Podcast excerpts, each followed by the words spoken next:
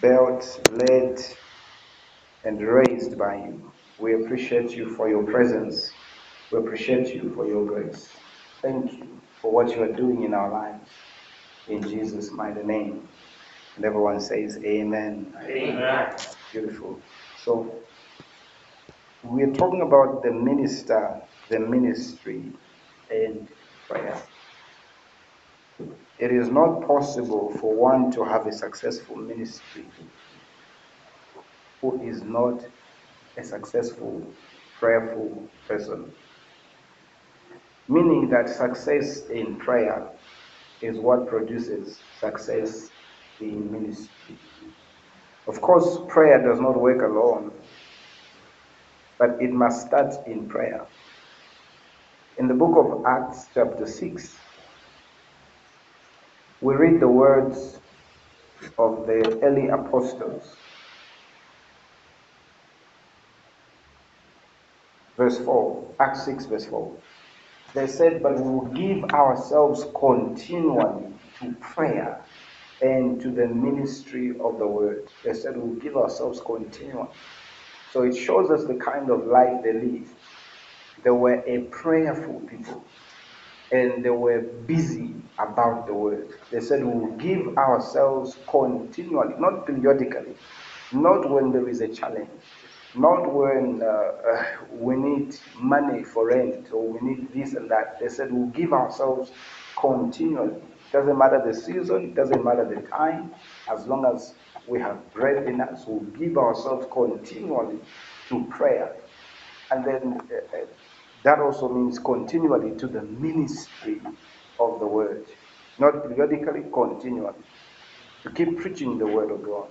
So they kept praying and they kept preaching. These two work together. They kept praying and they kept preaching. Now, if you keep praying, but you don't preach, you don't teach, you don't share the word of God, you may not see the results you want.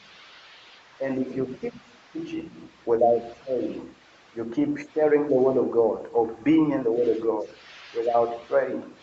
You not see the results you want to see. In Luke chapter 5, you see what the word and prayer can produce in a meeting. Luke chapter 5 and verse 16. Luke 5 and verse 16.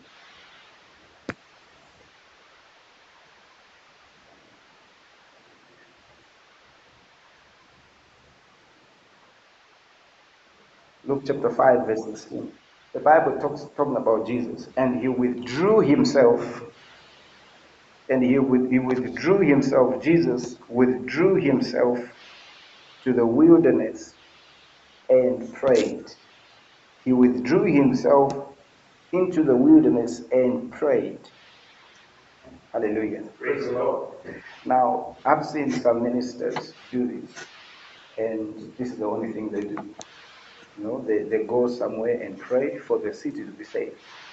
And they pray and pray and pray and pray. The Bible does not say that the city will be saved through prayer. The Bible does not say if there is no one to pray, no one will get saved. Prayer is important. The Bible does not say that prayer is the power of God unto salvation. It says the gospel is the power of God unto salvation. Meaning that if all we do is pray and we don't share the word of God, the people will not get saved. So it's not enough that we are praying, oh God, win these souls. You know, we can't ask God to win the souls. We are the one who have been called to win the souls. So when we are praying, we are simply praying that the Word of God may have free course, free access into the hearts of people. We're praying that the Word of God may prevail, that their hearts may be opened. That's what we are doing. So the power is God's Word. God's Word is God's power. Amen. Meaning that if they can receive the Word of God, then they would have received the power of God. Because God's Word is God's power to every man that believes. All right? So We have seen Christians pray, I've been praying for my uncle to be saved. If nobody preaches to your uncle, your uncle will never get saved, even though you pray. Look at uh, the book of Romans, chapter 10. Romans 10.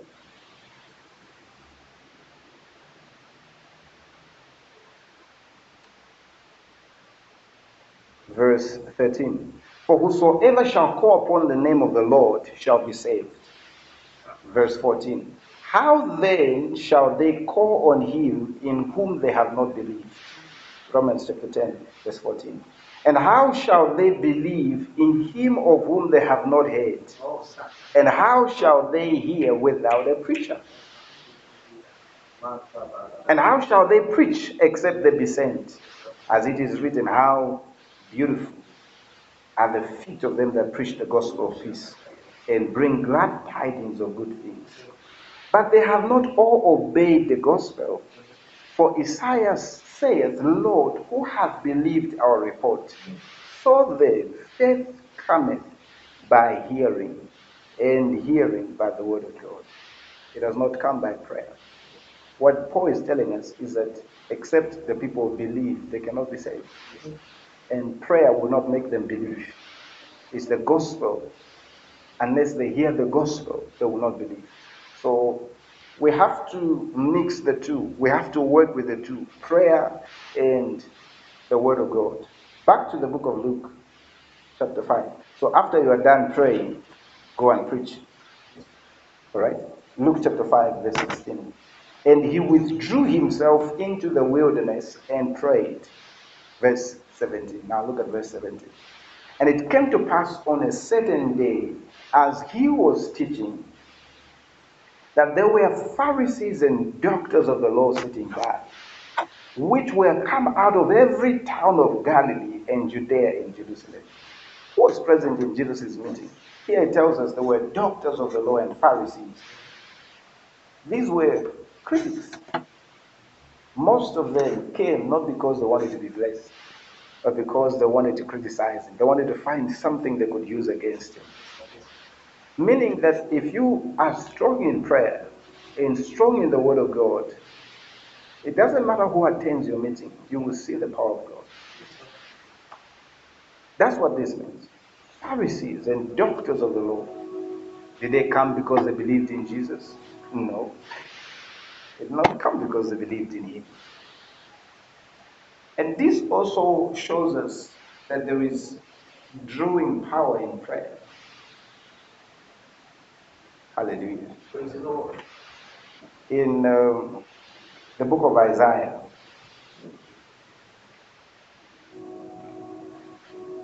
this is something that I shared with the minister's refresher class.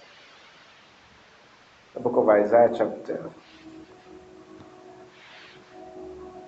60, from verse 1, it says, Arise, shine, for thy light is come and the glory of God is risen upon thee. For behold, the darkness shall cover the earth, and gross darkness the people. But the Lord shall rise, shall arise upon thee, and his glory, his glory, his glory shall be seen upon thee. And the Gentiles shall come to what? To thy light. Why are they coming? They are coming because of your light. Amen. That's something worth noting. Where are they coming? They are coming because of your light. That means the more light you have, the more uh, sinners can come to you. they are coming because of your light. And kings to the brightness of thy rising. That means they are coming because of your glory. Verse 4 Lift up thine eyes round about and see. All they gather themselves together. They come to me. Can you imagine? He said they gather themselves together. These are people talking. We are going. Where are we going? We are going to so and so's meeting. He says, Behold, they gather themselves together. They come to thee. Then he says, Thy sons shall come from far. These are your signs. Say they shall come from far. They shall come from Egypt. They shall come from Libya. They shall come from New York. It says, Behold, your sons shall come from far. Showing us that the light he's talking about is not a physical light. Yes. Because if it were a physical light, those who are from far should not be able to see. It's a spiritual light. You see? It's a spiritual light. And then somehow there is a way that they can perceive that light, even though they are not alive to God. Ah, and not only are they can they perceive the light, they are drawn by it. They are drawn. You see, this light has drawing power. Oh, they are drawn. Ah. So he says, And thy daughters shall be next at thy side. Then thou shalt see and flow together, and thine heart shall fear and be enlarged, because the abundance of the sea Oh, glory. shall be converted unto thee. Amen. The forces, that means the wills of the Gentiles, shall come unto thee. Then you begin to ask, why is it coming? Hmm. Why is it coming? It's coming because the glory of God is seen on you. It's coming because your light has come. It's coming because you have the answer. So he says, The wealth of sinners shall come to you. Better follow me very well. Verse 6 The multitudes of camels shall cover thee, the, dom- uh, the dromedaries of Midian and Ephah, all they from Sheba shall come. They shall bring gold and incense, and they shall show forth the praises of the Lord. All the flocks of Kedar shall be gathered together unto thee.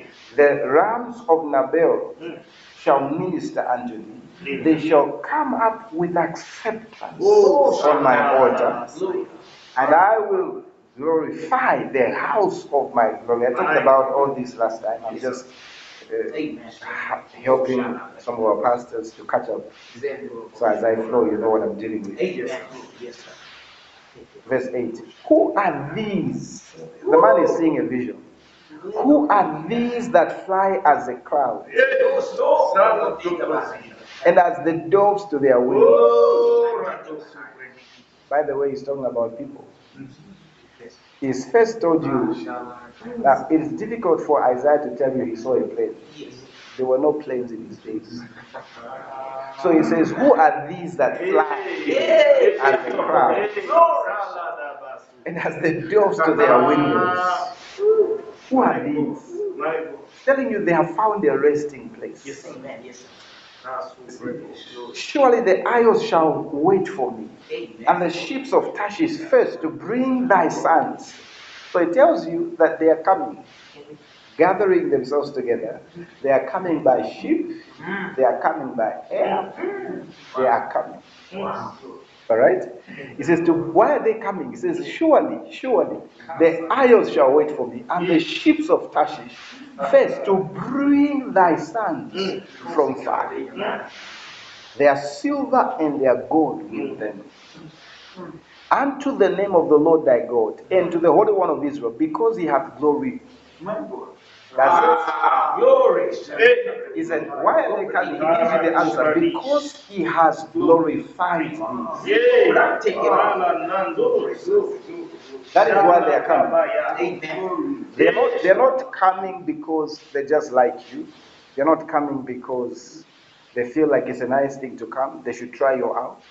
No, he says they are coming because the Lord has glorified mm-hmm. you. Mm-hmm. So it's important that as you listen, you catch these revelations.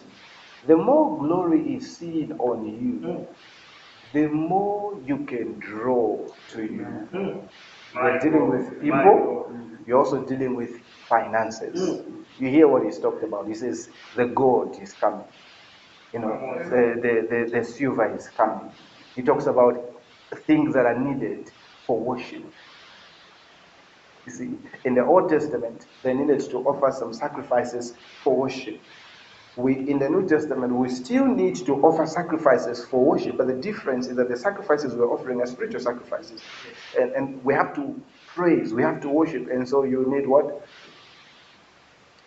In a church setup, you need instruments. So it tells you they are coming with all these things. Now, if this is true, it should make ministry very easy. Ah, oh, yes, sir. It means it's easy. Then he goes on, he says, Those who are not going to be your sons, those are not going to be your daughters, those are not going to be part of the world. He says in verse 10, The sons of strangers shall build up thy walls. So they are not part, but they shall rise. They will say, Let's do something. I'm not a member of your ministry, I'm not a member of your church, but I would love to give towards the building. He says, The sons of strangers, strangers, the sons of strangers shall build up thy walls, and their kings, to understand it better today, their presidents, their ministers, their, their governors, shall minister unto thee. For in my wrath I smote thee, but in my favor I have I had mercy on thee. Therefore thy gates shall be opened continually. All this he's talking about because of the glory of God. Therefore thy gates shall be opened continually. They shall not be shut day nor night. Why? That men may bring unto thee the forces, the wealth of the Gentiles. Not only that, and that they are kings. Now, if the kings are brought, the people are also brought because these are leaders over the people. So he says, and that their kings may be brought. Now, notice what is coming. The, it is the forces of the Gentiles, the wealth of the Gentiles, and the influencers of the Gentiles, the kings of the Gentiles coming. My God.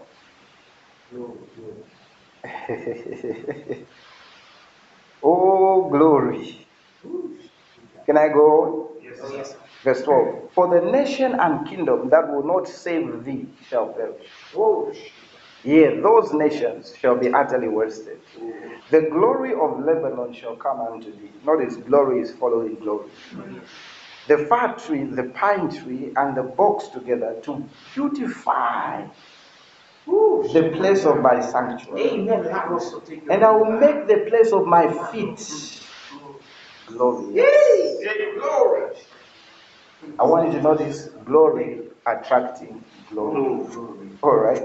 Verse 14. The sons also of them that afflicted thee shall come bending unto thee. Sons of those that persecuted you. Say, they shall come bending unto thee. And all they, now listen to this, and all they that despised thee shall bow themselves at the soles of thy feet. And they shall call thee the city of the Lord, the Zion of the Holy One of Israel. What does Paul tell us in the book of Hebrews? You are come to Mount Zion, the heavenly Jerusalem, the city of the living God. So they shall call you this. All right. Whereas thou hast been forsaken and hated, so that no man went through thee, I will make thee an eternal excellence, a joy of many generations. So it, it tells us that people forsook you, people did not want anything to do with you, they did not want to listen to you, they did not want to come and attend your meetings. And then God says, in the same place, so he's not even asking you to stop meeting in that place, stop that ST, study somewhere else. He said, the same place. What you need is more glory. That's what you need. So he says that whereas thou hast been forsaken and hated, so that no man went through thee, you know, I will make thee an eternal excellence. I will make thee an eternal, not an excellency for six months. The ministry is doing well for six months. No, he says an eternal excellence, a joy of many generations. Meaning that every time people think about you, they go, wow, you are a celebration, not only for this generation, but for many generations. Hallelujah. Oh, glory, glory, glory, glory, glory. Hiya. Back to verse 1. Arise, shine. Meaning what? When you rise, you shine. Notice, he does not say arise and shine. He says arise, shine. A lot of people have said the Bible says arise and shine. There is no and. If he had put and there, it would mean you rise and then you have to do something to shine. But no, he says arise, shine, meaning that when you rise, you shine. Wow. In simple terms, your shining is in your rising. Amen. Then he says, For thy light is come, and the glory of the Lord is risen upon thee. I want you to see something. Verse 2 For behold, the darkness shall cover the earth, and gross darkness the people, but the Lord shall arise upon thee. Now, notice in verse 1 it says, The glory of the Lord is risen upon thee. And then in verse 2 it says, The, the Lord shall arise upon thee. God making himself one with his glory. So when he says the glory of the Lord is risen upon you, he's simply saying God himself is risen upon you. All right? And his glory shall be seen upon thee. Then he tells you, because of that glory, people are going to come. Amen.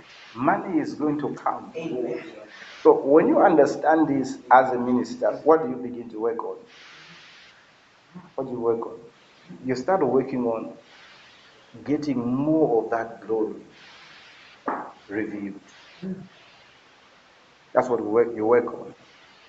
And that's where prayer and the word of God are of great importance.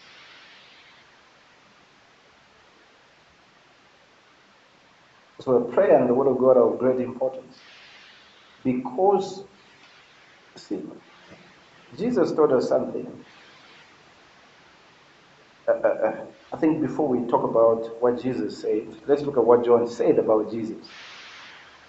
What did John see when he saw Jesus? John chapter 1 and verse 14. John 1 verse 14. Are you, are you still here? Yes, sir. John 1 verse 14. What did he see? Have you, doesn't it amaze you every time you read about Jesus? And then he says to these people, Follow me. They leave everything and follow him. And yet, you as a minister, you have taught to said to a lot of people, Come for this meeting. And uh, you are still telling them to come. They have not yet come. When I read about Jesus, of course, there are those instances when he spoke to some people, they gave excuses. And we understand why that happened. All right. But then for a lot of them, you look at John, you look at Peter, you look at Matthew. Matthew was a tax collector, he was busy working. When Jesus found him and said, Follow me, he, he found uh, John working. He was actually actually on a job. He would have given an excuse. He would have said, uh, "When I knock off, uh, tell me where to find you."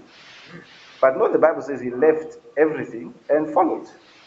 Peter, after catching a great catch, you see, Jesus said, "Follow me, I'll make you fishers of men," and they left and followed. So the question is, what did they see? What did they see? There is something in their soul, even though they could not understand it. But later on, when they got enlightened, they understood what they saw. John chapter 1, verse 14. And the word was made. Okay, James says was made, but the word was not made, the word became. And the word became flesh and dwelt among us. Now listen to this.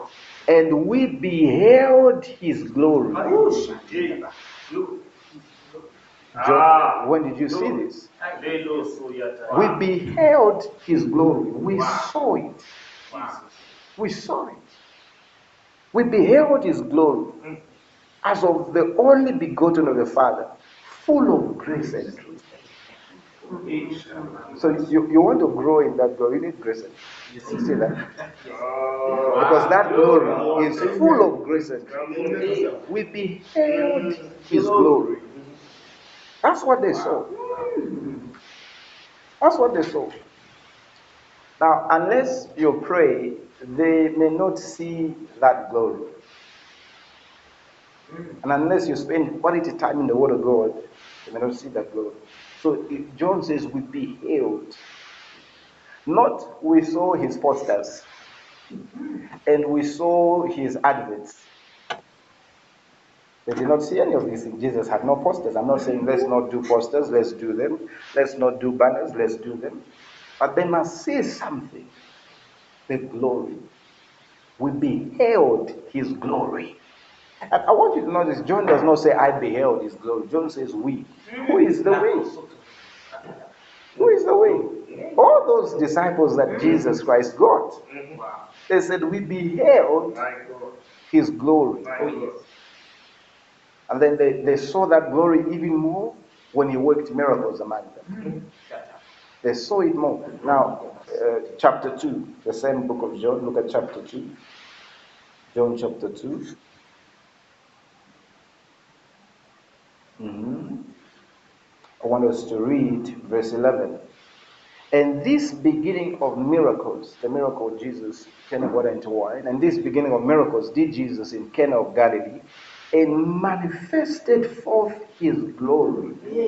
Now, notice what happens. Notice what happened when he manifested forth his glory. And his disciples believed on him. So, when the glory was revealed, it was easy for the disciples to believe on him. Mm, it was a miracle that Jesus worked. Through that miracle, he manifested his glory. So there were all these manifestations of glory.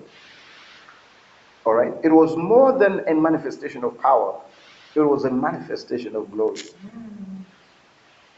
Praise God now. Hallelujah. Can we go to the book of Matthew? The book of Matthew, chapter 17. In other, mm, when you study from the same from uh, the other Gospels, they tell you that Jesus Christ took uh, Peter, James, and John and they were praying. And while he was praying, something happened. All right? Matthew does not record the prayer, but we know that it was in prayer. Is that okay? Uh, Matthew chapter 17, from verse 1. After and after six days, and after six days, praise God. Hallelujah. And after six days, Jesus taketh Peter, James, and John his brother, and bringeth them up into an high mountain apart, and was transfigured before them. And his face did shine as the sun.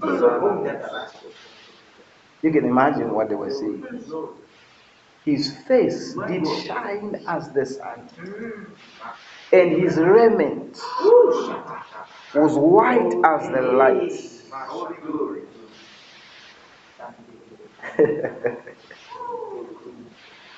Hallelujah. Now look at verse 9.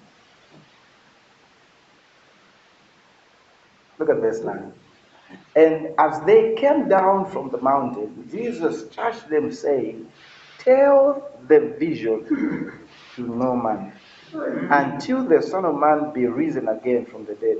Tell the vision Meaning that what they saw was actually a vision.